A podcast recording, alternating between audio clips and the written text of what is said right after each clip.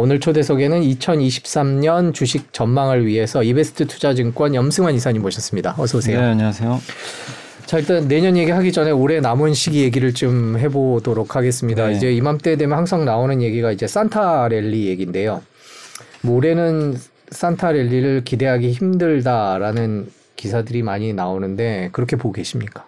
일단 지금 분위기는 그런 것 같아요. 그러니까 네. 왜냐하면 저도 이제 산타렐리 좀 왔으면 좋겠는데 작년에도 잠깐 왔다가 이제 연말에 그냥 꺾여버렸거든요. 근데 올해는 작년보다 이게 더 좀 분위기가 안 좋은 게 일단 이제 금리 기대감이 좀 있었죠. FMC에서 뭔가 좀 어, 물- 그 전날 물가가 우리 예상보다는 좀 낮게 나왔으니까. 네. 근데 이제 연준 의장이 딱 발언해서 이미 나왔어요. 시장 올라가는 걸 원치 않아요. 그러니까 산타 오는 거를 그냥 막아버렸죠. 연준 네. 의장이. 그러니까 사실은 연준 의장 입장에서도 립 서비스라도 할 수 있는데 딱 봐도 그냥 의도적으로 눌러버리더라고요. 시장 오르는 걸. 그래서 미국이 이렇게 랠리가 나오기 어려우면 한국도 마찬가지고 또 한 가지가 지금 그나마 이제 좀 기대했던 게 중국인데 중국이 지금 또 확진자가 지금 네. 급격하게 늘어나는데 이게 중국 정부도 좀 당황한 것 같아요 지금 이게 풀어 나서 이제 어 경제 좀 살리자 이 분위기였는데 지금 이게 죽는 사람이 많이 늘어날 것 네. 같으니까 이러지도 못하고 저러지도 못하고 그러니까 이거를 풀어줘 풀어줘서 경제를 살려야 되는데 이것도 지금 잘못하면 조여야 되거든요. 지금 또 1월, 2월에 더 늘어날 수도 네. 있다 보니까 그래서 마냥 풀지는 못할 것 같고 지금 뭐 베이징 시에 사람이 안 돌아다니질 않는다고 하더라고요. 그러니까 이게 강제적으로는 옛날에 돌아다니지 말라 그랬는데 이젠 자발적으로 그냥 사람들이 밖에 안 나가 버리는 거죠. 그러니까 이런 것들이 중국의 기대감을 좀 높였다가 약간 좀 다운시키는 그런 역할을 하고 있고 또 거기다가 우리나라는 지금 이제 개인 투자분들 심리가 지금 굉장히 얼어붙어 있는 게 뭐 내년에 자꾸 경기 침체 온다. 네. 그런 이제 얘기에다가 지금 세금 문제가 아직 결론이 안 났어요. 그러니까 금투세 유예한 합의는 한 것 같은데 네. 이게 어쨌든 최종적으로 처리가 돼야 되거든요. 그래야 이제 개인 투자분들이 아, 세금 이슈가 좀 일단은 일단락 됐구나. 이제 자금을 집행하는데 지금 아직은 집행할 수 없는 게 아직 결론도 안 났고 네. 또 대주주 양도 차익 과세 관련해서도 처음에 100억까지 이제 정부가 제시를 했잖아요. 그랬죠. 100억 네. 정도. 그럼 100억이면 이제 웬만한 분들은 대주주가 아니기 때문에 이제 세금 부담이 좀 없는데 이걸 다시 이제 10억 예, 지금 10억이죠 사실은. 다시 10억으로 좀 그냥 그대로 유지하자는 이제 쪽으로도 얘기가 나오니까 10억 이상 가지고 있는 분들은 되게 많거든요, 사실. 그러면 연말에 그분들은 어쨌든 팔게 돼 있어요. 그러니까 만약에 아 근데 아직도 그분들이 좀 갈팡질팡하는 게 이게 10억인지 30억인지 50억인지 결론이 안 났어요, 아직도. 네. 네. 그러니까 이제 눈치 보고 있는 거죠. 그래서 그 상황에서 누가 적극적으로 살려고 하겠어요. 주식을.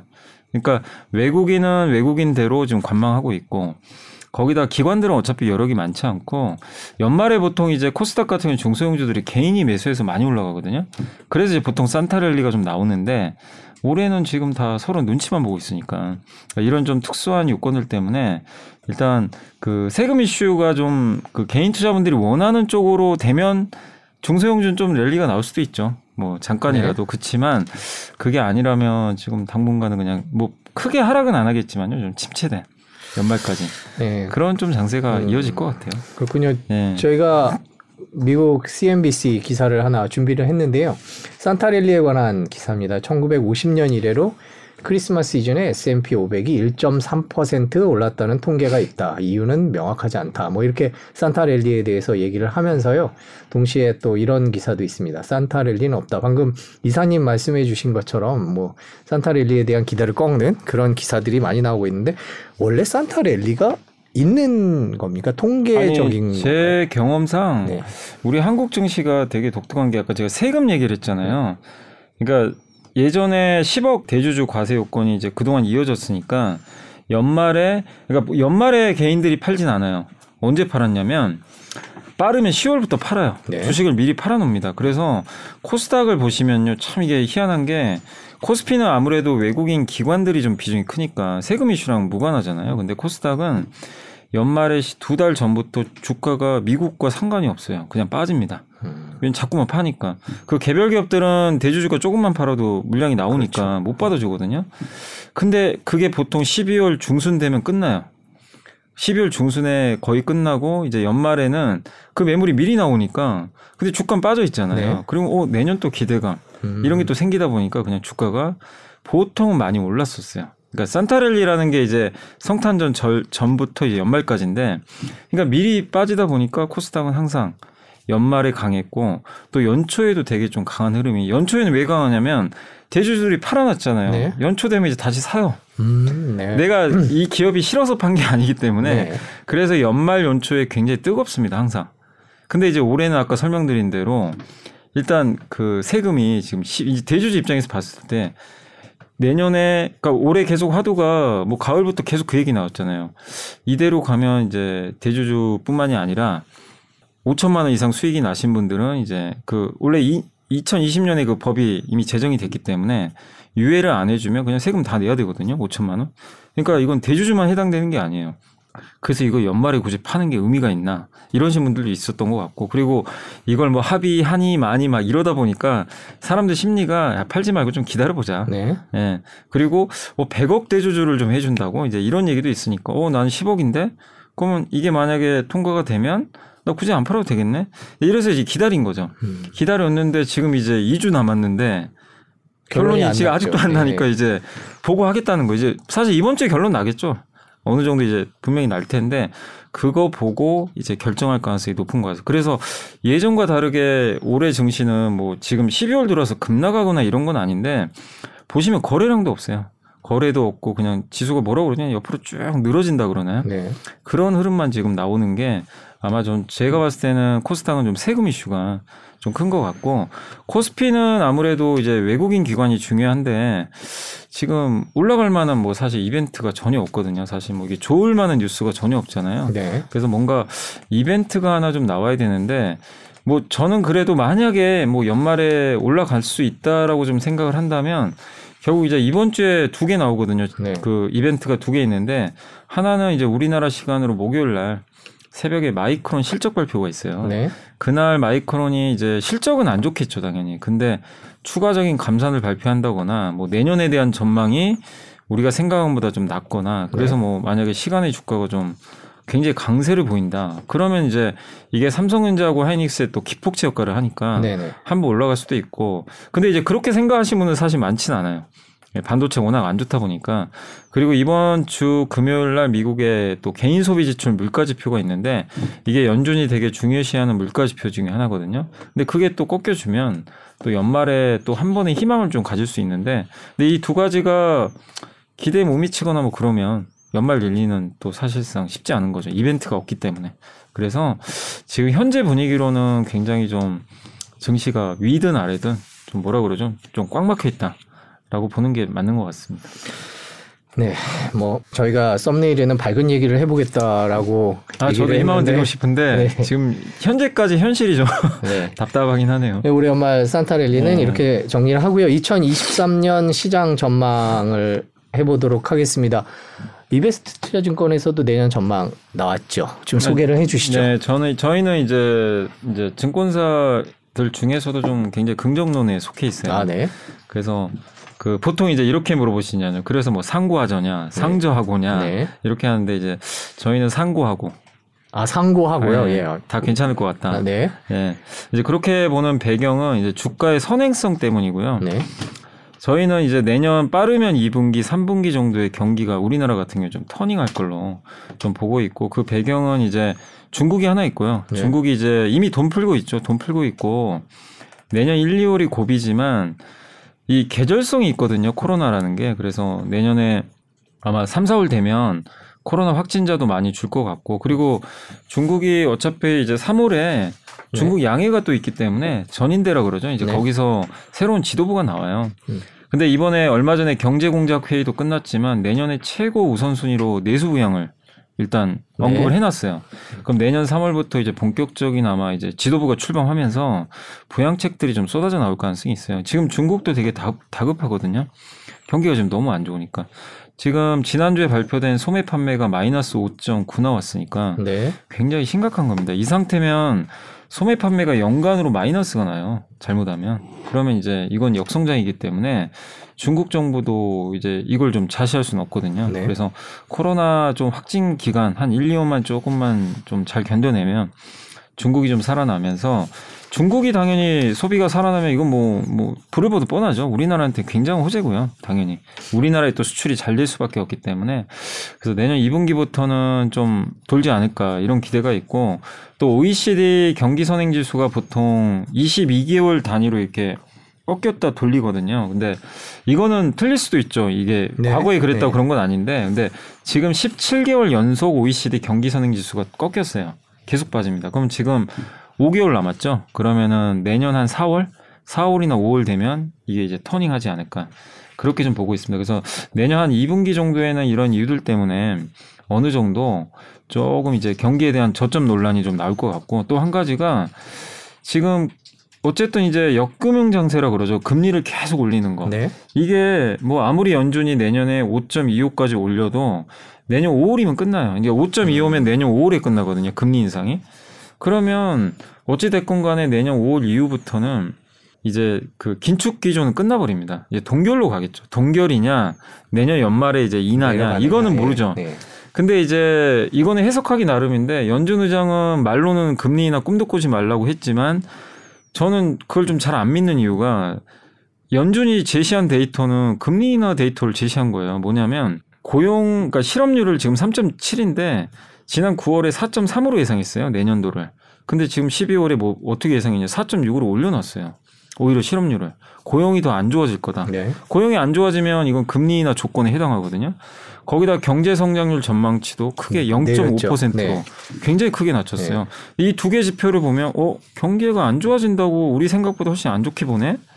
그리고 어차피 금리 인상은 끝날 거고 그러면 연말에 내년 한번 금리 인하 하는 거 아니야? 근데 연준 의장은 꿈도 꾸지 말으라니. 네. 자꾸 이제 이런 식으로 말과 데이터가 좀 다르니까. 네. 그렇지만 이제 내년에 뭐 데이터에 따라 달라지겠죠. 그래서 내, 내년에 뭐 진짜 고물가 상황이 계속 이어지지만 않는다면 이렇게 지금 경기 침체 오는 거는 거의 기정사실이거든요.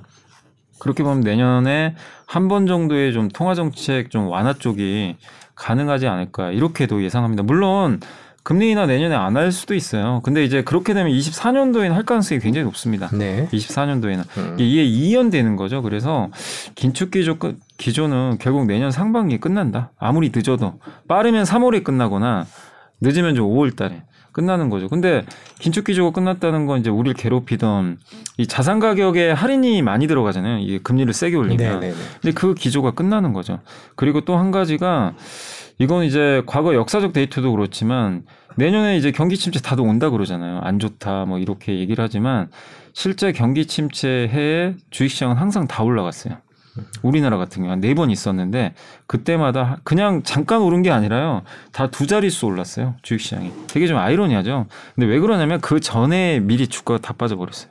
아, 폭락을 해, 미리 다. 예. 근데 올해도 우리나라가 작년부터 올해까지 33% 빠졌잖아요. 고점 대비. 네.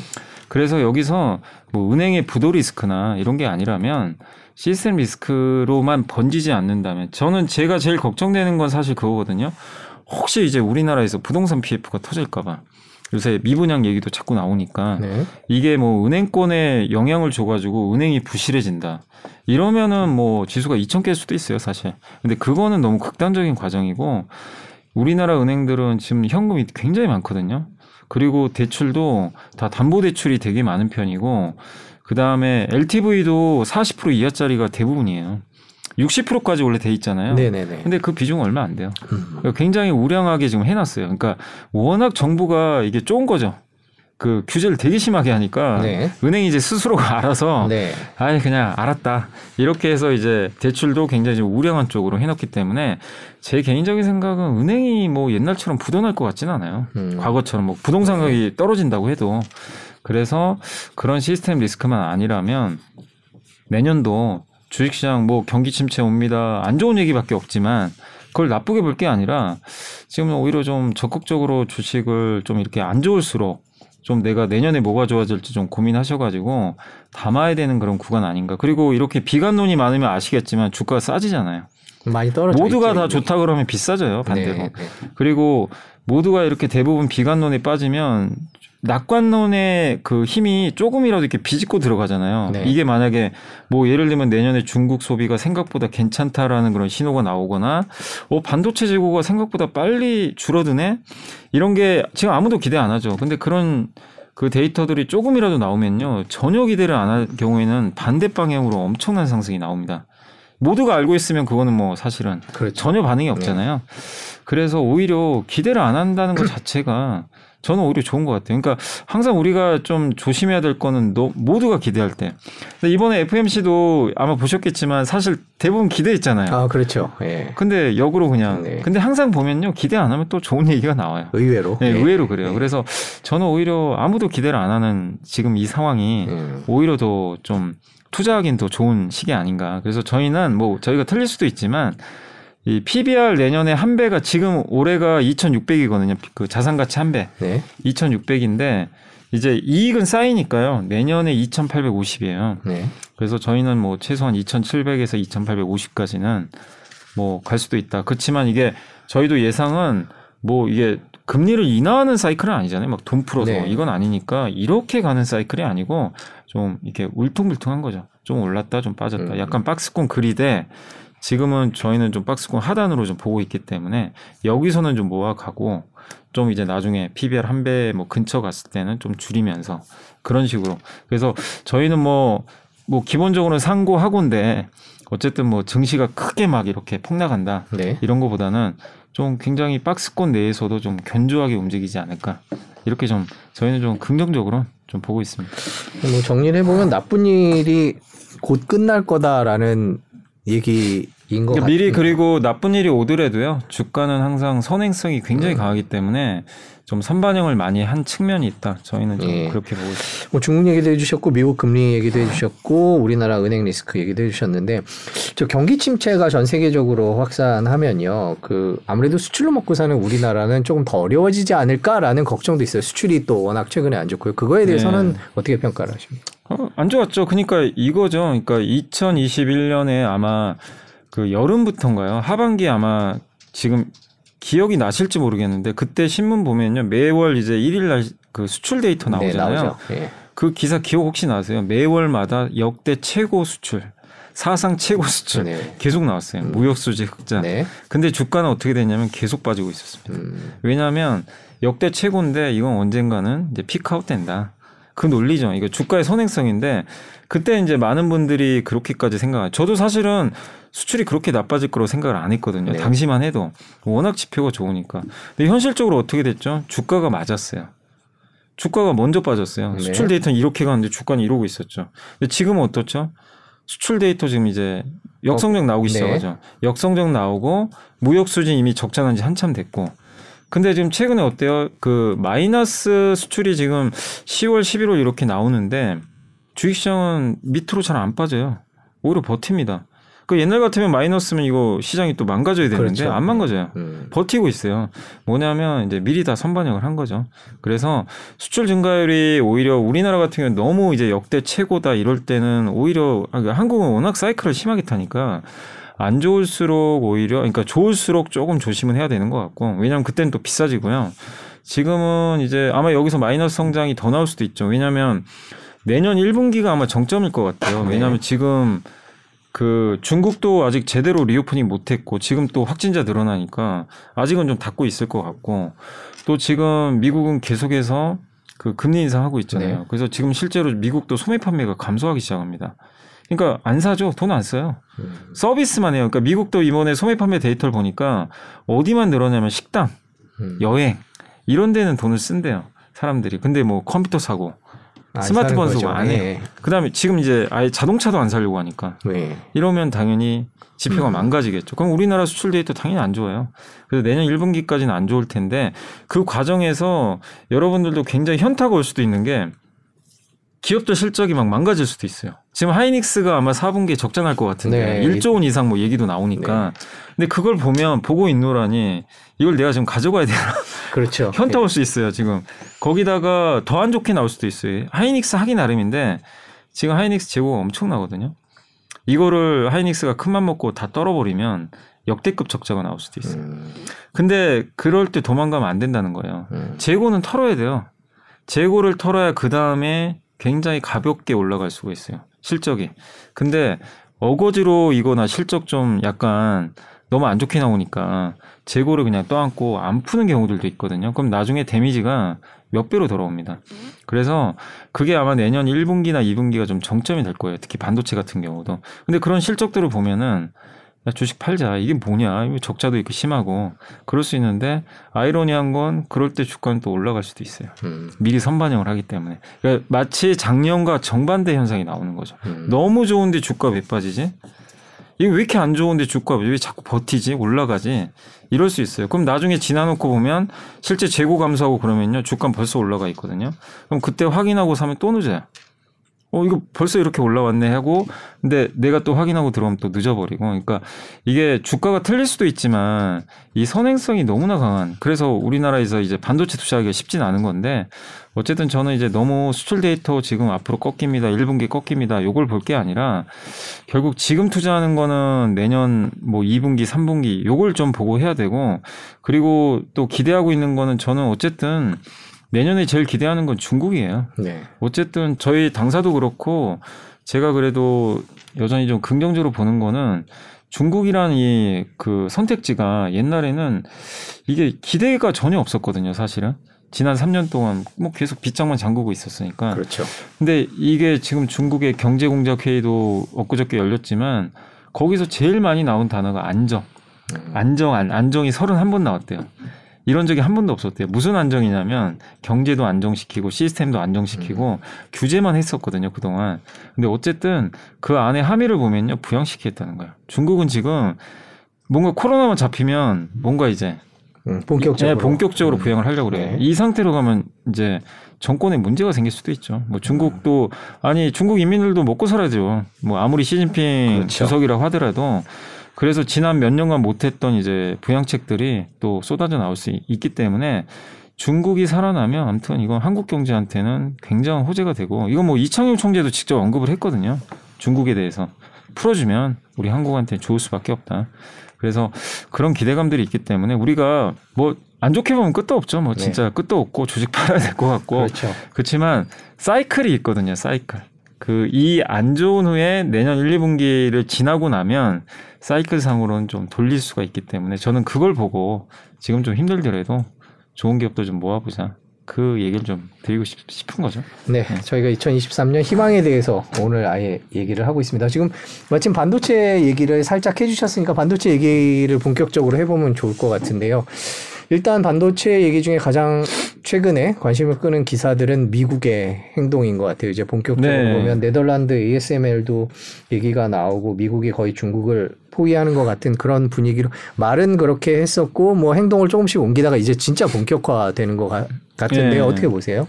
일단 이제 미국이 규제를 굉장히 좀 심하게 하고 그냥 이제 말로만 하는 게 아니잖아요. 실제 이제 그 수출 규제도 하고 있고 네덜란드 네. ASML 그다음에 일본의 세계적인 기업 하나 있죠 도쿄 일렉트론 네. 여기가 이제 이 회사 장비가요 그러니까 뭐냐면 네덜란드 ASML이 중국에 만약에 노광 장비라고 있어요 그 여기 반도체 웨이퍼에다 선 그리는 장비인데 네. 빛으로 요거를 그 사용하려면요 도쿄 일렉트론의 보조 장비가 들어가야 돼요 네. 같이 음. 네. 근데 만약에 둘 다 공급을 못하게 되면 중국은 사실상 이 두 개가 공급 안 해주잖아요. 그냥 반도체 못 만든다고 그냥 보시면 돼요. 네. 최신 반도체 아예 못 만듭니다. 네. 근데 지금 당장은 만들어요.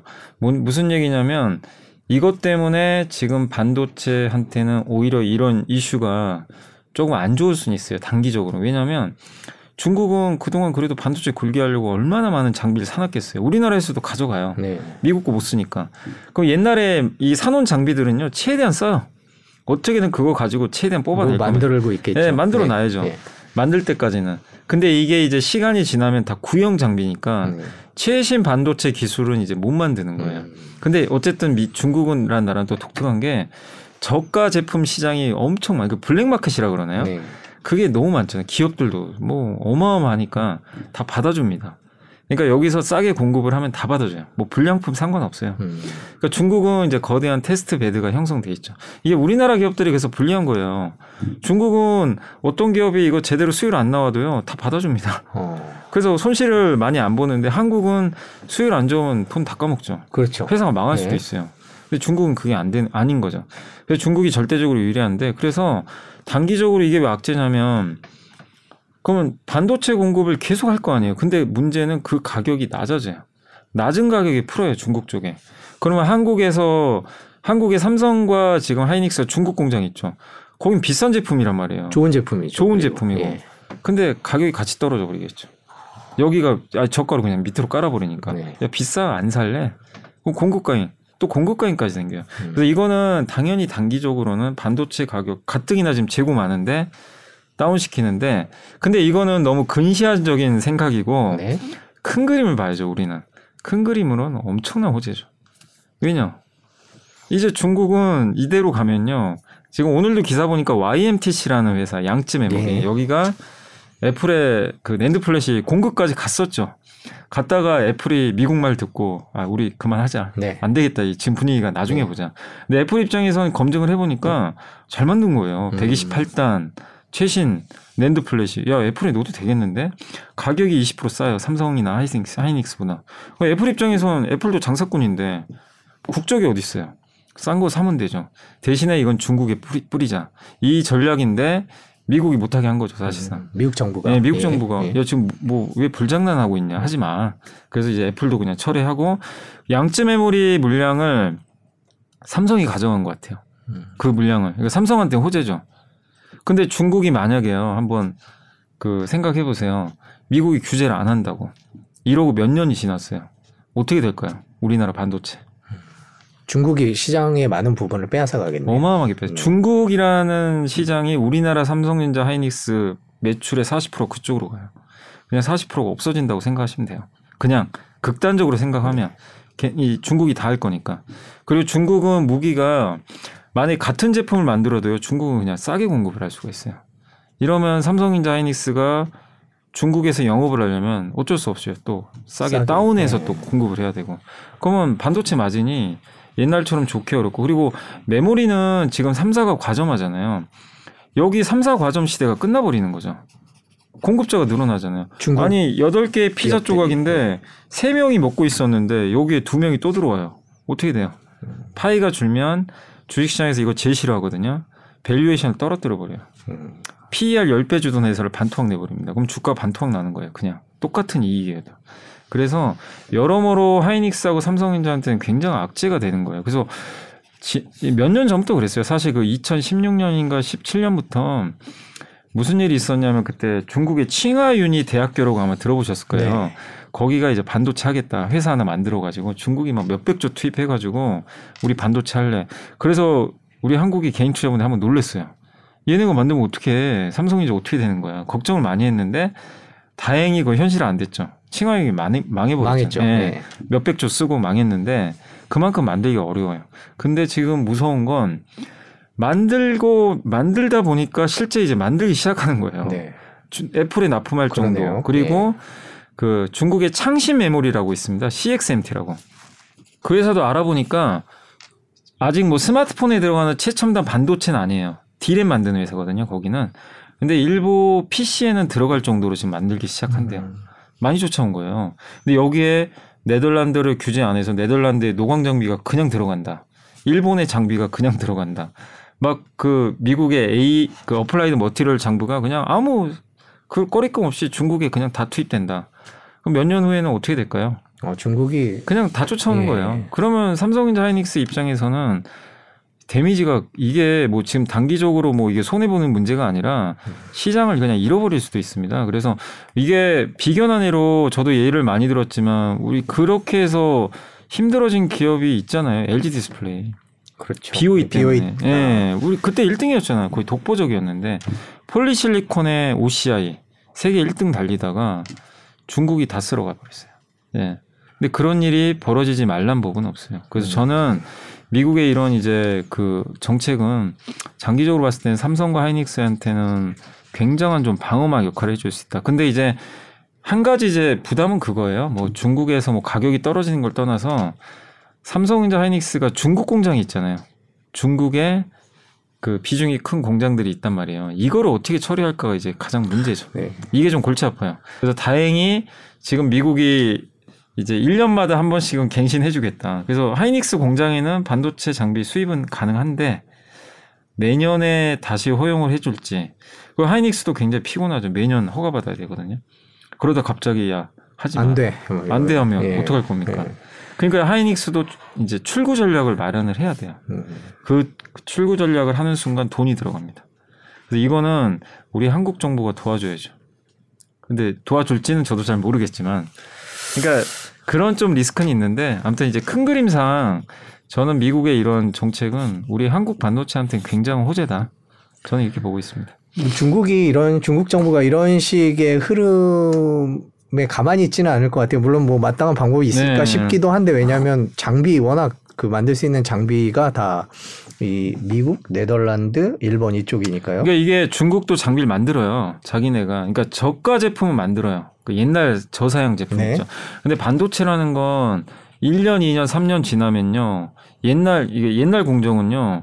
점점 뒤처지고요. 중국 기업들도 옛날 거 쓰고 싶겠어요. 아니죠. 최신 거 쓰고 네. 싶은데 그러려면 근데 중국은 못 만들어요. 장비가 없으면요. 그러니까 반도체는 최신 장비가 있어야만 돼요. 그게 없- 그러니까 삼성전자도 네덜란드 ASML 없으면 못 만듭니다. 이재용 부회장이 네덜란드 자주 가는 네. 이유 중에 하나죠. 도쿄 일렉트론. 네, 또 삼성은 자체적으로 그 세메스란 자회사가 하나 있어요. 네, 여기가 세계 반도체 장비 6위 정도 할 거예요. 비상장이라 많은 분들이 아마 모르실 수 있는데 우리나라에서 세계 10위 안에 들어간 장, 반도체 장비 회사가 세메스가 삼성 자회사로 하나 있거든요. 네. 그 회사도 장비를 굉장히 잘 만들어요. 근데 만약에 그런 장비들이 없으면 이건 삼성전자도 그냥 두 팔 두 다리 다 잘린 상태에서 그냥 하는 거예요. 음. 아무것도 못 만듭니다. 장비 생태계가 되게 중요한데 이거를 그 바이든 대통령 알고 있는 거죠. 이거 다 잘라버리면 중국은 그냥 빈 껍데기밖에 안 되는 거거든요. 그러니까 옛날 제품만 만들다가 끝나는 거예요. 음. 그래서 그걸 알고 있기 때문에 중국이 그러니까 모르겠습니다. 중국이 진짜 자기네들이 기술 개발해가지고 EUV 장비를 자기네가 직접 만들거나 뭐 다른 장비 있죠. 미국 장비를 자기네가 다 대체한다. 그러면 뭐 얘기가 달라지겠죠. 근데 그 현실적으로 쉽지는 않잖아요. 그래서 지금 상황에선 중국이 반도체 굴게 하는 건 지금 현실적으로는 좀 거의 불가능해지고 있지 않나 이렇게 좀 보고 있습니다. 우리나라 기업 입장에선 시간을 벌었다는 건 틀림없는 얘기네요. 근데 이제 중국이 이제 제일 좀 두려운 건 그거죠. 이런 환경에서도 자기네가 만들어 버리면 네. 이건 얘기가 또 달라질 수도 있어요. 그래서 그 부분은 좀 지켜봐야 쉽지는 되겠습니다. 않아 보이지만 가능성이 없는 건 아니군요. 네. 뭐 이렇게 질문지상에는 TSMC 얘기도 있는데 뭐그 얘기는 조금 있다고 삼성 네. 지금 그런 상황에서 삼성전자랑 SK 하이닉스 얘기를 좀 해야 될 것 같아요. 네. 저희가 내년도 전망을 하고 있는데 삼성전자의 2023년은 어떨 거라고 전망하세요? 삼성전자는 일단 1등 기업이라서 네.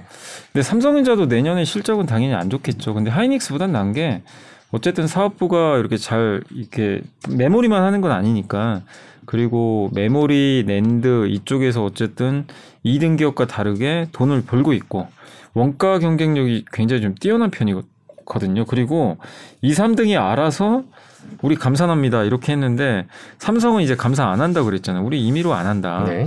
그 삼성 입장에서는 되게 이 상황이 thank you죠. 음. 자기네는 그냥 그대로 물량을 했는데 이 경쟁사들이 알아서 물량 줄여주면 이게 반도체 전체 가격이 하락이 좀 완충되는 역할을 해주겠죠. 그래서 삼성 입장에서는 지금 분위기가 나쁘진 않을 것 같고 또 삼성 같은 경우는 지금 이제 낸드 쪽에서도 모르겠어요. 치킨 게임을 할지는 모르겠습니다. 지금 여섯 개 업체가 있거든요. 낸드가. 맨 끝에 중국에 아까 YMTC가 있어요. 이게 이제 아마 짜증 났을 거예요. 네. 근데 이제 여기는 신경 안 쓰겠죠. 그럼 다섯 개 남을 거고. 네. 근데 보니까 메모리는 D램은 세 개만 남았는데 여긴 다섯 개니까 이거 이제 이참에 한번 다 없애버릴까 아, 이건- 이럴 수도 있어요. 막 네. 그런 시각도 있더라고요. 네. 삼성이 얘기한 건 아니고 아니 삼성이 왜 감산 안 하지? 왜냐하면 삼성이 삼성도 감산 안 하잖아요. 그 D램은 흑자인데 낸드는 이 상태면 적자 봐요 삼성도 네. 적자로 갈 수 있습니다. 그러면 우리가 상식적으로 야 이거 적자 보는데 감산 감산하면 되거든요. 네. 이게 왜냐하면 지금 수요는 부족한데 공급이 좀 증가하고 있잖아요. 그러면 수요가 언제 늘지 모르죠. 그러면 이 기업의 재고를 줄이려면 공급 줄이면 돼요. 공급 줄이면 이제 재고 당연히 줄겠죠. 네. 그럼 이제 감산을 하면 끝난 일인데 삼성은 우리는 인위적으로 뭐 디램이든 낸드는 안 합니다. 이런 걸 얘기했다는 건 이제 일각에선 이거 낸드 쪽은 치킨 게임 하는 거 아니냐. 음. 이런 이제 약간의 의심도 해요. 네. 삼성은 아니라고 하죠. 당연히. 예. 근데 할 수도 있는 거예요. 네. 왜냐 아직은 시장이 재편이 안 됐기 때문에. 그래서 그건 모르는데 어쨌든 칼자루 진 거는 1등인 삼성입니다. 그러네요. 삼성이 또 지고 있고 그리고 삼성이 제일 껄끄러워하는 회사가 NAND에서는 도시바예요. 네. 키옥시아. 키옥시아인데 키옥시아가 이번에 30% 감산에 들어갑니다. 음. 굉장히 공격적으로 감산을 해요. 왜냐하면 키옥시아는 NAND만 하잖아요. DRAM은 안 해요. 그러니까 요게 이제 이게 안 되면 회사가 휘청이는 거죠. 아, 네. 그리고 키옥시아가 애플 비중이 되게 높아요. 높은데 어쨌든 이제 애플 입장에서는 공급을 받아야 되는데 키옥시아가 이렇게 감산을 하고 또 YMTC도 이건 끝났고 네. 그게 이번에 삼성으로 좀 일부 돌린 것 같아요. 음. 이 현상이 이어지면요. 애플이 원래 낸드는 삼성 거 많이 안 쓰는 걸로 알거든요. 이번에 삼성 거 이제 쓰기 시작할 거예요. 그러면 이건 키옥시한테 또 불편해요. 네. 어, 그러네요. 뭐지? 네. 뭐 삼성 거 쓰네? 네. 그럼 삼성은 나- 이 분위기가 나쁠 게 전혀 없는 거죠. 음. 그러니까 당장은 실적은 감익하죠. 이건 다 알잖아요. 그래서 삼성 입장에서는 내년도에 한 번도 도- 이 이렇게 한번 그 업황이 되게 안 좋은데 이런 사이클에서 경쟁력 있는 기업은 나중에 업황이 다시 좋아질 때 이 경쟁자들을 또 앞서서 쭉 치고 나가거든요. 그래서 삼성 입장에서는 지금의 이 위기를 그렇게 나쁘게 생각은 안 할 걸로 저는 좀 추, 추정을 하고 있고 그리고 설사 삼성이 적자를 봐도 워낙 돈이 많기 때문에 버틸 수 있는 체력이 있어요. 다른 기업들이 그렇게 되면 굉장히 위험해지는 상황에서 삼성은 여유가 있는 거죠. 음. 그래서 삼성전자만큼은 뭐 너무 그냥 연예인 걱정처럼 아, 네. 너무 걱정 안 하셔도 예, 삼성의 기업은 그런데 주가는 조금 얘기가 다른 것 같아요. 주가는 많이 빠졌죠. 네. 근데 이제 지금 주가도 PBR 뭐 1.2배니까 네. 요새 삼성전자 크게 변동 없잖아요. 네. 뭐 여기서 왔다 갔다 하는 그렇더라고요. 것도 예. 이미 뭐 이제 어느 정도 그런 이제 그 내년에 안 좋아지는 건 선반영이 됐기 때문에 크게는 빠지지 않을 것 같고요. 다만 이제 올라가려면 분위기는 바뀌어줘야죠. 뭔가 모멘텀이 예, 있어야, 있어야 되는데. 예. 근데 더 이상 안 내려가는 건 이제 그런 부분에 대해서 이미 다 주가에 선반영이 됐기 때문에 그런 것 같고 또 많은 분들이 지금 120조라는 현금이 있으니까 삼성이 뭐 그거 주주가치 좀 제고하지 않을까 이런 기대감도 있는 것 같아요. 또 삼성 이재용 회장도 상속세 내야 되잖아요. 본인 입장에서도 삼성그룹 전체적으로 봤을 때는 배당을 늘려주는 게 대주주한테도 좋죠. 예. 대주주의 가, 이해가 이해관계와 소액 주주의 이해관계가 지금 사실 일치하거든요. 음. 배당을 늘리면 서로 좋아요. 그런 측면에서 보면 주주 가치도 좀 제고할 가능성도 전 충분히 있을 것 같고 이게 삼성전자가 이제 얼마 안 남았는데 분명히 3년 안에 M&A 한다고 했거든요. 아, 예, 그거 여쭤보려고 예, 했어요. 근데 내년까지는 해야 되는데 아무런 소식이 없어요 지금. 근데 제 생각엔 M&A 쉽지 않을 것 같아요. 아니 이거 삼성은 하고 싶은데 반대를 많이 하니까 음. 뭐 NXP 인수하고 싶겠죠. 근데 반대할 거 아니에요. 다른 나라에서. 네. 중국도 야 너 하지 마 이럴 거고. 그렇죠. 예. 그러니까 삼성이 하고 싶다고 해서 되는 문제가 아니다 보니 ARM도 쉽지 않아진 것 같고.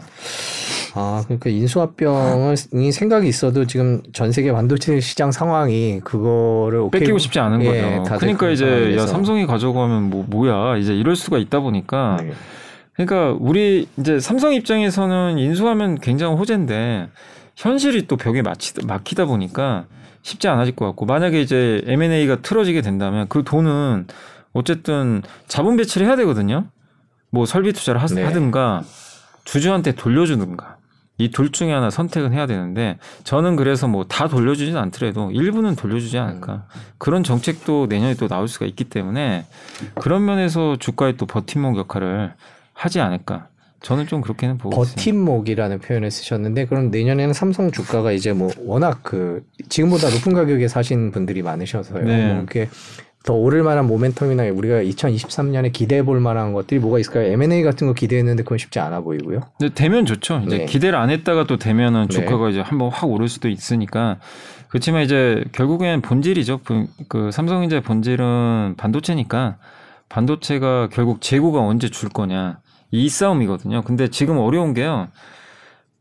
이게 원래는 대부분의 전망이요. 내년 3분기에는 반도체 재고 줄어서 올라갈 거다. 실적도 좋아질 거다. 이게 대부분의 예상인데 좀 바뀌었어요. 내년 3분기에 터닝한다고 보는 의견이 있는 반면 뭔 소리냐. 내년 내내 안 좋을 거다. 이 목소리도 되게 커져요. 네. 그러면 내년은 없는 거죠. 사실상. 네. 모르죠. 그건 뭐 누가 맞을지 모르는데 그래서 최고 변수는 그거예요. 중국입니다. 네. 그러니까 이 반도체 수요의 35%가 모바일, 15%가 PC, 그리고 그 30 비슷해요. 35%가 서버. 이 세 개가 제일 중요하잖아요. 근데 이걸 한번 분해를 해보면 PC는 아무도 기대 안 합니다. 지금 PC 뭐 누가 삽니까? 다 샀죠 코로나 네. 때. 예. 근데 PC도요 너무 이걸 우울하게 보시면 안 되는 게 네. 2020년에 집에서 재택근무하니까 음. 왕창 샀단 말이에요. 근데 보통 PC도 3, 4년 주기로 이렇게 바꾸는 수요들이 있거든요. 네. 24년에는 교체 수요가 좀 생길 수 있어요. 네. 적어도 뭐 내년은 아니더라도 그러면 24년에는 일단 PC가 더는 안 나쁠 것 같아요. 이건 이제 나쁘게 볼 네. 요소는 아니고 다만 내년에 기대는 못하는 요소죠. 근데 뭐 PC는 뭐 기대는 안 하지만 더 나쁠 게 뭐가 있냐 이거죠. 이미 반영을 했으니까. 그리고 또 한 가지가 이제 모바일인데 모바일의 30%가 중국이잖아요. 중국 쪽이 이제 장악하고 있는데 중국은 지난 3년간 제로 코로나 때문에 스마트폰 출하량이 이렇게 됐습니다. 계속 아, 네. 떨어져요. 네. 내년에는 몰라요. 지금 이것도 의견이 분분한 게 내년에도 역성장이다. 네. 아니다. 내년엔 2% 오를 거다. 이런 의견도 있어요. 근데 뭐냐면 역성장을 하더라도 폭이 줄어들어요. 적어도 뭐 음. 마이너스 10% 역성장이 아니라 마이너스 뭐 2%, 3%뭐 아니면 이제 플러스도 네. 약간 보이는 거죠. 근데 이거는 중국 정부 하기 나름이죠. 중국이 reopening 세게 해버리면 중국 소비는 늘어나고요. 내년에 최고, 그러니까 중국 정부의 최고 그 목표는 내수 부양입니다. 이거 이미 선언을 했어요. 네. 그럼 당연히 소비 정책이 나오니까 소비라는 게 그냥 화장품, 의류만 있는 게 아니에요. 우리 이제 대부분 그것만 생각하는데 가전이나 뭐 자동차나 아니면 이 스마트폰도 다 들어가는 거거든요. 그러면 적어도 IT 기기. 중국은 그동안 IT 기기 안 팔렸거든요. 모바일이 좀 팔리겠죠. 그럼 이거는 당연히 조금 플러스 될 수 있는 요인. 근데 이 강도가 강하면 강할수록 반도체 재고는 많이 줄 거고 이게 우리 기대보다 약해 버리면 뭐 내년으로 내후년으로 연기될 수도 있는 거죠. 그리고 서버는 지금 사람들이 크게 기대는 안 하죠. 왜냐하면 빅테크가 지금 고용도 막 줄이고 투자 투자 줄이니까 안 하고 있으니까. 그래도 역성장은 아니에요. 음. 서버는 성장률은 둔화돼도 그래도 워낙 지금 빅데이터 시대이기 때문에 자율주행도 해야 되거든요. 그래서 데이터 센터 투자를 줄일 수는 없어요. 그래서 플러스는 되는데 강도가 좀 약해지는 거죠. 그래서 내년에 최대 변수는 제가 봤을 땐 중국의 스마트폰. 요 시장이 얼마나 우리가 생각하는 것보다 좀 빨리 회복될지 아니면 그 강도가 높을지 여기에 따라서 삼성전자의 주가가 크게 갈 수도 있어요. 삼성전자가 보통 중국 그 수혜를 받으면 과거에도 PBR 한 1.56배까지 갔거든요. 그러면 그 시나리오가 맞으 그리고 지금 중국이 돈 풀잖아요. 그게 맞으면 보통 1.56배, 1.5배면 7만 2천 원, 1.6배가 7만 6천 원 나옵니다. 그럼 거기까지도 갈 수 있는 거예요. 그러니까 거기까지는 열어는 놓되 변수는 있으니까 이제 계속 체크는 해봐야 되겠죠. 네, 이래저래 좋든 싫든 중국 시 상황을 계속 지켜봐야 되겠군요. 근데 이제 계속. 중국이 그래도 뭐 불과 한두 달 전에나 아무도 기대를 안 했는데 네. 뭔가 이제 바뀌곤 있으니까. 예. 워낙 들쑥날쑥한 네. 나라라서 저기 삼성전자 얘기해 봤고요. 뭐 SK 하이닉스 얘기는 저희가 뭐 자세히는 안 하지만 오늘 기사가 하나 있어서 저희가 잠깐 소개를 해 드리고 뭐 투자증권 회사에서 SK 하이닉스가 4분기 영업 손실 1조 원을 예상한다 그러면서 목표가를 떨어뜨리는 그런 기사가 네네네. 나와갖고 오늘 이게 화제가 됐었는데요. 내년에도 매출액이 뭐 31조의 영업 손실이 3조 8천억 원으로 연간 적자로 전환할 거 이런 기사가 나와서 오늘 이것 때문에 시끌 했었습니다. 저 SK 하이닉스 상황은 지금 어떻게 보고 계세요? 아 근데 오늘 주가는 이제 하이닉스 오르긴 올랐는데 네. 그래도 저희 회사보다는 좀 긍정적인 것 같은데요. 아 그러세요? 저희 회사가 제일 안 좋게 봅니다. 어떻게 보고 계신지 저희는 간단하게 내년에. 예. 하이닉스 6.5조 적자로 보고 있어요. 음. 전 증권사에서 가장 안 좋게 보고 있고요. 제가 쓴 건 아니니까. 네, 네. 소개를 해주시는 거예요. 근데 이제 저희 당사 애널리스트는 이제 내년도에 좀 메모리 업황에 대해서 조금 이제 약간 보수적으로 좀 보고 있고 여전히 그리고 특히 하이닉스에 대해서는 좀 중립 의견인 게 이제 하이닉스 또 낸드 비중도 꽤 되거든요. 근데 DRAM도 DRAM인데 NAND가 굉장히 안 좋아요. 낸드 쪽은 지금 공급 과잉도 좀 있고 그리고 하이닉스 재고가 굉장히 많습니다 지금 생각보다. 그러니까 이게 왜 이렇게 재고가 많냐면 원래는 처음에는 이렇게 재고가 그렇게 많지 않았던 게 저기 세트 업체 있죠. 스마트폰을 이게 만드는 업체가 이걸 가져가요. 재고를 이제 만들기 위해서. 근데 안 팔리니까 어떻게 되냐면 야, 하이닉스한테 통보한 거죠. 야 주문 안 할 거야. 우리 재고 너무 많아. 근데 메모리 반도체는 특성상 24시간 찍어내야 돼요. 계속 찍어내요. 어. 멈추면 안 돼요. 공정을 멈출 수가 네, 없군요. 그 손실이 너무 커집니다. 네. 그러니까 천재지변이 일어나지 않는 이상은 그냥 돌리거든요. 돌리는데 아니 여기서 안 받아주는데 나는 찍어야 돼요. 그럼 어떻게 돼요? 내가 재고를 갖고 있어야 돼요. 그냥 계속. 음. 이 재고가 원래 메모리가 평균 5에서 7주 나와요. 재고가 재고 기간이 지금 거의 12주 정도, 12주. 많이 쌓였네. 어마어마하게 쌓였어요. 일각에서는 이런 얘기도 해요. 지금 재고 정도면 내년에 하이닉스가 D램 반도체 생, 그러니까 이 메모리 있죠. 메모리 반도체 생산을 안 하면 안 하고 갖고 있는 재고만으로도 충당이 가능하다. 이 정도로 심각한 거죠. 음. 그리고 이 재고가 많으면 어떻게 되죠? 이제 보통 special deal이라 그래서 저 업체들한테 가가지고 굉장히 파격적인 조건에 싸게 주는군요. 싸게 주는 거죠. 네. 손실을 보더라도. 왜냐면 그르, 그렇게 털어내야 돼요. 재고 갖고 있어봐야 도움 안 되거든요. 그리고 또 최신 공정으로 계속 생산도 해야 되니까 이게 시간이 지나면 옛날 제품이잖아요. 그러니까 어떻게든 싸게라도 털어내야 되니까 그래서 그걸 극단적으로 가정을 좀 심하게 하면 적자가 점점 더 커지는 거고 그걸 좀 슬로우하게 하시는 분들은 좀 이제 적자가 좀 적은 편인데 어쨌든 내년도에 기본적으로 지금 하이닉스에 대해서는 최소 1조에서 2조 정도 적자로 보시는 분들이 많고 제가 봤을 땐 평균 한 3조 정도는 적자로 보는 게 맞는 것 같아요. 지금 분위기상으로. 근데 주가가 왜 더 이상 안 빠지냐면 다 알아요. 또다 네. 알고 네. 이렇게 재고를 다 털어내잖아요. 무슨 일이 발생하냐면 언젠가 수요는 살아요. 수요가 영원히 빠지진 않습니다. 결국 스마트폰 교체 주기 언젠가 돌아오고 PC도 돌아와요. 팬데믹이 그때 너무나 오버해서 그런 거지. 다 돌아오고 그게 23년 하반기인지 4년인지 모르지만 결국엔 돌아서게 되고 그때는 이미 또 삼성 하이닉스가 재고 또 많이 털어낸 데다가 하이닉스가 지금 고육지책으로 하는 게 그거잖아요. 이거 안 좋을 거 뻔하니까 감산한단 말이에요. 삼성이 안 도와주는 게 좀 아쉬울 수 있어요. 네. 하이닉스는 그렇지만 뭐 어떻게 제살 깎아먹기라도 줄입니다. 공급을 줄이면 어쨌든 재고는 줄기 시작해요. 그럼 이제 가벼워지거든요. 이 상황에서 수요 조금만 터닝하잖아요. 그럼 업황이 급격하게 돌려요. 예. 그래서 그 제가 기억하기로는 NH 투자증권 있죠. 거기 한 애널리스트는 내년에 적자를 한 3조인가? 3조에서 한 4조 정도로 적어 놓으신 것 같은데 제가 정확하진 않습니다 수치는. 근데 이건 기억이 나더라고요. 내년엔 적자는 맞는데 24년도 있죠. 영업이익을 18조로 적어 놨어요. 어, 이거 어마어마하게 지금 반전이잖아요. 네. 근데 그게 근거가 뭐냐면 그만큼 내년이 안 좋기 때문에 역으로 내년에 재고가 많이 이제 어느 순간에 많이 줄어들 수 있다는 다 거예요 감산에 비- 들어갈 예, 것이고. 비워놓을 거고 네. 근데 24년은 대부분이 또 경제 좋아질 걸로 전망을 많이 하잖아요.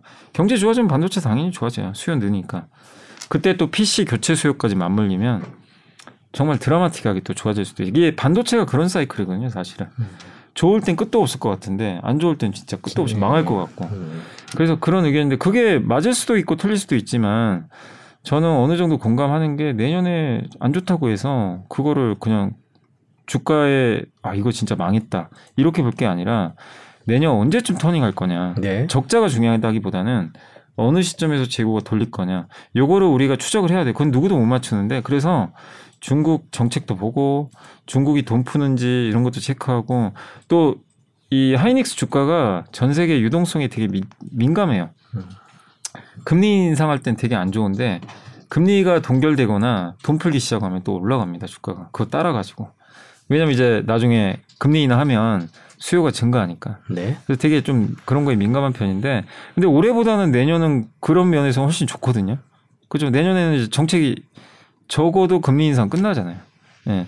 그러니까 그런 면을 봤을 땐 하이닉스에 대해서 우리가 그냥 아, 뭐 1조 적자, 5조 적자 요 요것만 보지 마시고 네. 이건 다 알고 있으니까 내년 내후, 내년 하반기인지 후년인지 모르지만 다가올 좀 다음 사이클을 좀 미리 좀 대비하고 있을 필요도 있지 않나 이렇게 좀 생각을 하고 있습니다. 바닥을 향해 가고 있는데 거의 바닥 쪽에 다 온것 근데 같기도 이때가 하고. 되게 막 예. 불편한 얘기도 많이 나오고 막 고통스러워요. 또 갑자기 이러다 한 5%확 빠지는 경우도 예, 있고. 그럴 수 있을 것 같아요. 근데 PBR 지금 0.8배로 거의 금융위기 수준까지 왔더라고요. 네. PBR 상으로. SK 하이닉스가요. 예, 예. 그만큼 싼 건 맞으니까 조금 지켜보는 게 좋겠습니다. 참 반도체 어려운 것 같아요. 특히 어렵죠. SK 하이닉스는 어려운 네. 것 같은데 저희가 짧게라도 저기 요즘에 기사에 많이 나오는 게 대만 TSMC입니다. 뭐 미국과 협력, 일본과 협력 뭐 이런 얘기들 많이 나오는데 네. TSMC에 대해 뭐 버핏이 샀다 그래갖고 또 주가가 확 오르기도 하고 그랬었는데요. 어떻게 보세요? 어, TSMC는 정말 뭐 대단한 기업이죠. 그러니까 TSMC가 빠졌던 이유는 그 회사의 경쟁력의 문제가 아니라 지정학적 리스크 때문에 빠진 거죠. 네. 이제 시진핑이 얘기했던 것 중에 하나가 대만을 통일하겠다. 아마 그 시기를 2027년 정도로 잡고 있는 것 같더라고요. 시기를. 그 왜냐면 이제 그 중국의 그 세 명의 지금 가장 지금 파워 있는 그 지도자가 모택동 아마 아시죠? 네. 이 공산당을 만들었고 그 다음이 덩샤오핑이잖아요. 그 다음이 지금 시진핑이거든요. 중간에 뭐 다른 사람들도 있었지만 장점인도 있었지만 가장 이제 임팩트 있는 사람은 이 세 명이고 그러니까 그 중에 이제 덩샤오핑과 시진핑은 되게 좀 성격이 다른 게 이 덩샤오핑 같은 경우는 그냥 약간 그거였어요. 경제를 살리기 위해서, 그러니까 경제 부흥을 위해서 우리 중국 인민들이 잘 먹고 잘 사는 게 우선이다. 그래서 약간 이제 이념을 포기하는 듯한 느낌을 주면서 미국에 붙었죠. 네. 미국에 붙어서 열심히 막 경제 부양하고 WTO도 가입하고 네. 뭐그 뭐죠 그 그분 얘기한 것 중에 제일 유명했던 흑묘백묘 검은 고양이든 흰 고양이든 지만, 지만 잡아. 잡으면 된다. 예, 그러니까 부자 그리고 선불원 부자부터 돼. 예. 그러니까 일단 부자 되고 나중에 신경 쓰자. 그러니까 경제부터 챙기겠다 이건데 네. 시진핑 주석은 좀 달라요. 그렇죠. 성격이 완전 다르죠. 규제하고 야 우리 공동 부유하자. 같이 잘 먹고 산다. 그리고 미국을 되게 우습게 알죠. 그래서 이제 같이 맞짱 뜨자. 요런 이제 분위기로 가는데 근데 덩샤오핑의 치적은 분명해요. 어쨌든 중국의 경제를 올렸는데 다음 시진핑의 치적이 뭐냐 이거죠. 안 떠올라요. 그래서 이제 내민 게 대만 통일이에요. 음. 그래서 이제 TSMC가 저번에 그 사면님 하고 나서 주가가 박살이 납니다. 대만 통일 때문에. 네. 어 이거 중국으로 넘어가나? 전쟁 나면 어떡하지? 근데 그때 당시에 이제 그 우리의 버피 동께서는 열심히 줍줍하고 계셨죠. 네. 예. 이 빠지는 거 보고 전쟁 안 난다.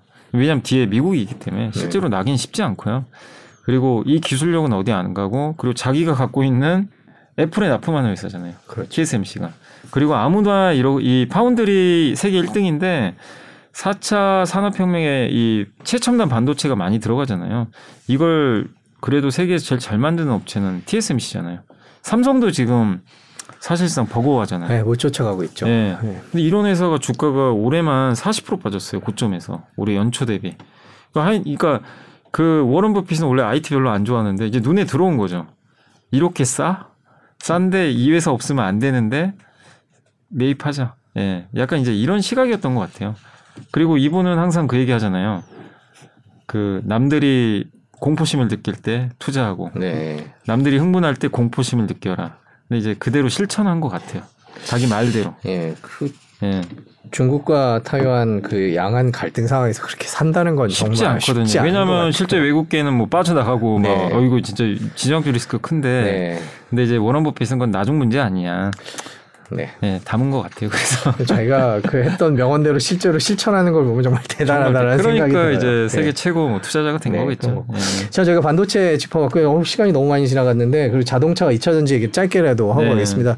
자동차 내년에 어떻게 보세요? 아 자동차는 지금 너무 안 좋죠. 오늘도 많이 빠졌고 네. 그러니까 자동차에 대해서 많은 분들이 IRA 혜택을 못 받아서 그런 거다. 네. 저는 근데 그렇게 안 보고요. 어차피 지금 미국에서 파는 전기차 대수 얼마 안 되거든요. 그리고 내년도에도 그렇게 많진 않아요. 그러니까 이게 아직은 게임 체인저는 아니고 이 이러면은 문제가 심각하죠. 만약에 현대차 기아가 영원히 미국에 공장을 안 짓겠다. 전기차 공장. 그러면 영원히 못 받는 거죠. 네. 근데 지금 공장 짓잖아요, 이제. 24년도에 완공돼요.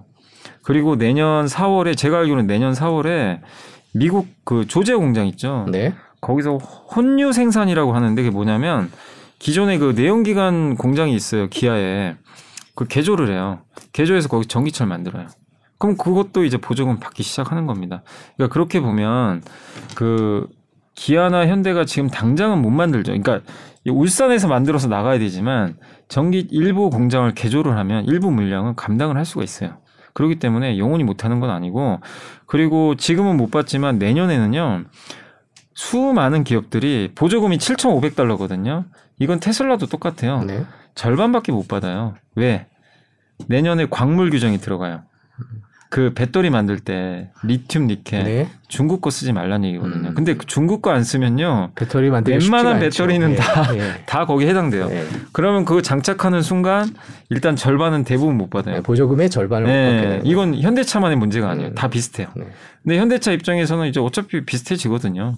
그래서 24년이 또 어차피 공장이 완공되고 그럼 결국 시간 문제거든요. 그래서 이걸 바라보시는 분들 입장에서는 야 현대차 지금 당장 못 받는데 이거 피해 아니냐? 물론 피해지만 그 피해가 여러분이 생각하시면 엄청 큰 건 아니에요. 물론 정부가 좀 더 좀 잘해가지고 네. 주장도 하고 그랬으면 좀 좋았겠지만 뭐 이 현대차가 뭐 어떻게 한다고 좀 될 문제는 아니니까 그래서 저는 지금 주가 이렇게 안 좋은 건 그것 때문은 아니고 지금 주가 빠지는 건 내년에 대한 자동차 판매 둔화 우려가 큰 것 같아요. 음.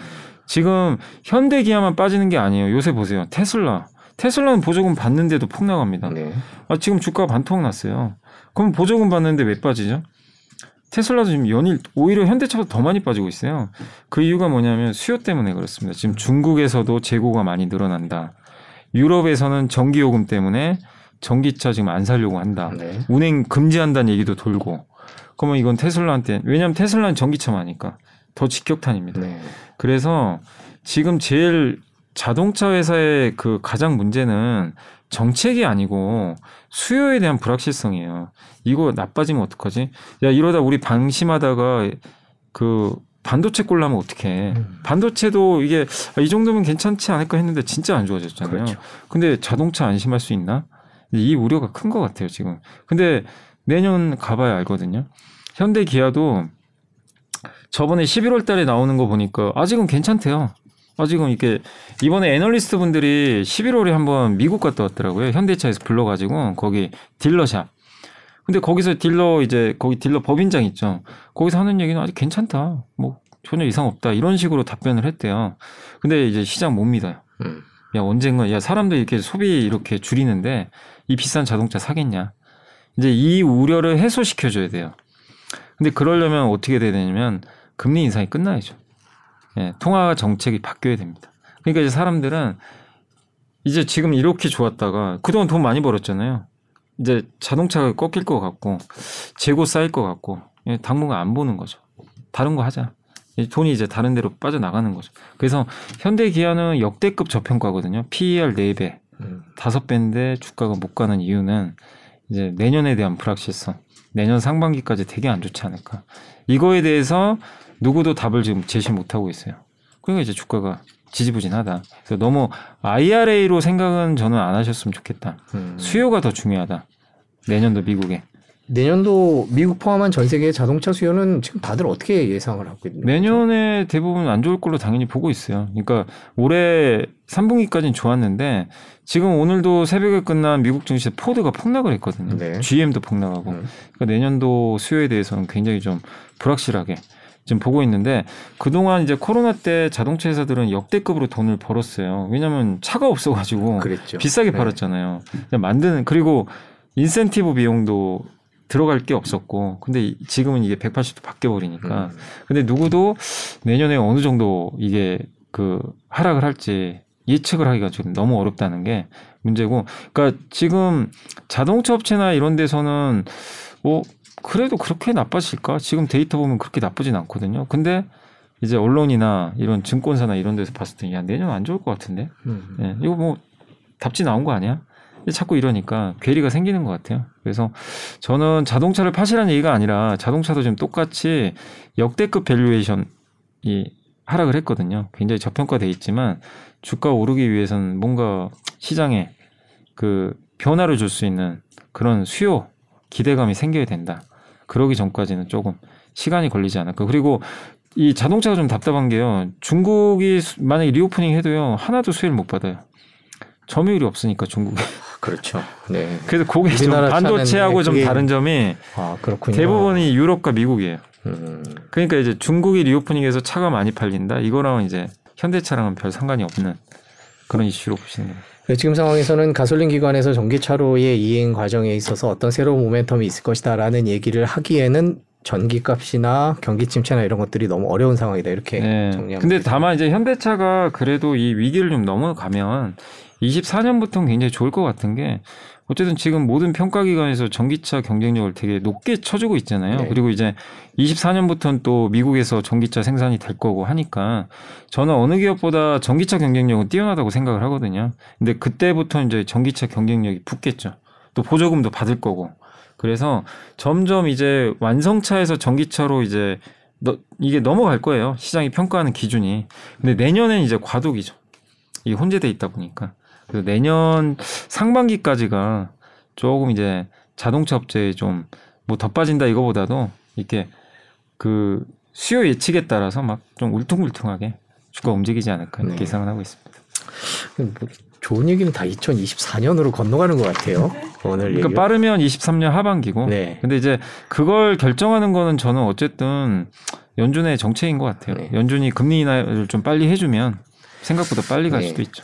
저희가 시간이 많이 지났지만 2차 전지 얘기는 간단하게 5분 안에 한번 정리를 해보겠습니다. 2023년 배터리 2차 전지는 어떻게 전망하십니까? 2차 전지는 이제 완전 반대인 게 너무나 좋았고요. 너무 좋았고 그게 문제예요. 너무 좋았기 때문에 더 좋을 게 없어요. 아, 네. 그리고 value가 너무 비싸요. 그러니까 이, 2차 전지는 딱 그 말이 맞죠. 모두가 흥분할 때 공포심을 느꼈어야 돼요.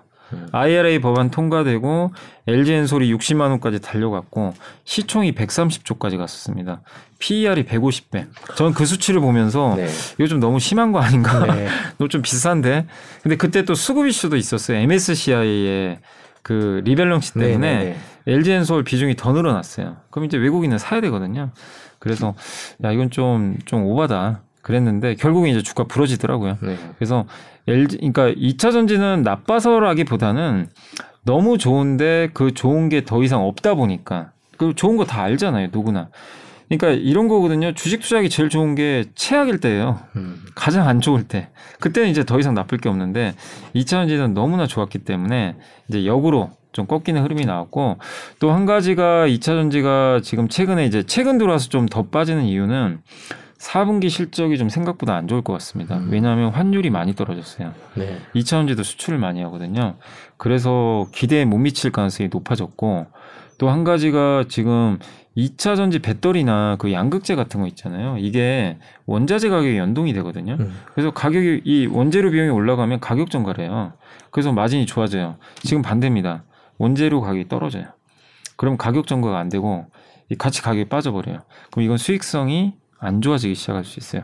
그래서 지난 그러니까 지난 3분기까지 좋았던 이 가정들이 IRA 법안은 이미 반영됐고 반대로 역방향으로 가기 시작할 가능성이 높아요. 그래서 저는 제가 봤을 때는 2차 전지는 좀 인고의 시간이 좀 걸릴 것 같다. 음. 지금은 아니 저는 이제 뭐 성장에 대해서 누가 의심을 하겠습니까마는 내년 1월이나 2월에 2차 전지 기업들이 주요 기업들이요 그때 실적 발표할 거 아니에요 4분기 그거를 아마 투자자들이 확인하고 싶어 할 것 같아요 거기서 뭐 예를 들면 1월 달에 LG엔솔이 무슨 얘기를 할까 4분기 실적 딱 나오고 나서 언제쯤 좋아질까 이런 얘기들을 또 전망을 해주겠죠 아마 그거 확인하고 만약에 LG엔솔이 4분기가 좀 생각보다 뭐 예상대로 안 좋았는데 아 상반기 내내 좀 슬로우 할 것 같습니다. 이러면 주가 계속 못 가는 거고 아니요 뭐 4분기만 일시적으로 안 좋았고요. 뭐 2분기부터는 다시 좋아질 것 같은데요. 뭐 이런 식으로 전망이 좀 긍정적이면 다시 이제 사람들이 어 확인했다.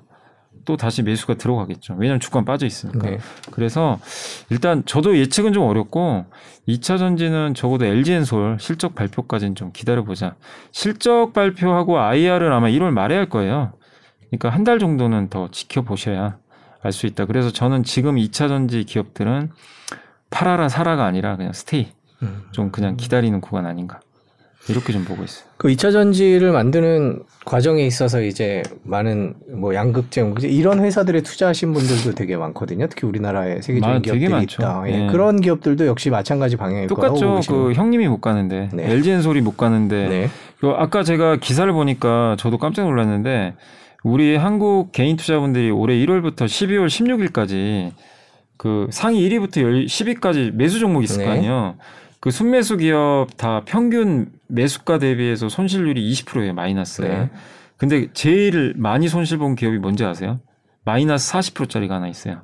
에코프로비엠. 아, 에코프로비엠. 네. 다 좋다고 하니까 양극재 좋다 막 이러니까 이제 많이들 사신 것 같아요. 근데 에코프로비엠은 아시겠지만 주가가 싼 기업은 아니거든요. 네. 근데 이제 그 이제 세계 1등 기업이기도 하니까 막 이제 많이들 들어가잖아요. 그게 마이너스 40%로 올해 개인들 평균 매수 단가에서 음. 제일 안 좋아요. 근데 그만큼 2차 전지에 지금 많이 물려 계세요. 음. 근데 이제 2차 전지가 또 내년엔 분명히 또 한번 올라갈 겁니다. 왜냐하면 끝나는 사이클이 아니거든요. 다만 이거를 꼭 기억을 해주세요. 그동안 많이 오른 것도 사실이고 지난 에코프로비엠이 10배 올랐잖아요. 지난 2, 3일 그렇죠. 동안 많이 많이 올랐어요. 그래서 이 다시 오르기 위한 뭔가 조건들이 갖춰져야 돼요. 근데 지금은 4분기 실적 안 좋을 것 같고 주가는 많이 올랐었고 더 이상 호재는 없고 IRA 법안도 뭐 이미 다 네. 알려줬고 그 다음에 제일 형님이 어디예요? 2차 전지에서 LG 엔솔이지만 그 위에 형님은 테슬라. 네. 테슬라가 살아나야 돼요. 일단 음. 기본적으로. 다 요즘 안 좋네요. 네, 그래서 그런 것들이 좀 어느 정도 좋아질 때까지는 음. 좀 인고의 시간이 필요하다라고 말씀드리겠습니다. 네, 저희가 준비된 질문이 더 있는데요. 이거는 뭐 탄소 국경세와 관련된 최근 IRA 뭐 국제 인플레이션 감축법과 관련된 후속 조치들에 관한 질문들인데 이거는 새해에 다시 네네. 모셔서 그 새해 얘기하는 게 더 맞을 것 같기도 네. 합니다. 뭐 요즘 너무 워낙 빠르게 정책들이 바뀌고 있어서 탄소 국경세 간단히 말씀드리면 그게 이제 실제 벌금 부과하는 거 26년부터니까 네, 네. 시간은 남았는데 발등의 불인데 근데 준비하는데 시간이 또 걸리잖아요, 네, 그죠? 결국엔 신재생 에너지 쓰란 얘기거든요. 네. 철강 만들 때도 전기 쓸 때 그 태양광이나 풍력 이용해서 만들라는 얘기예요. 결론은 네. 안 그러면 다 벌금 매기겠다. 근데 그게 나중에 하겠다는 네, 지금 예. 아, 근데 그게. 우리나라 같은 경우에 바로 가능합니까? 1, 2년 안에.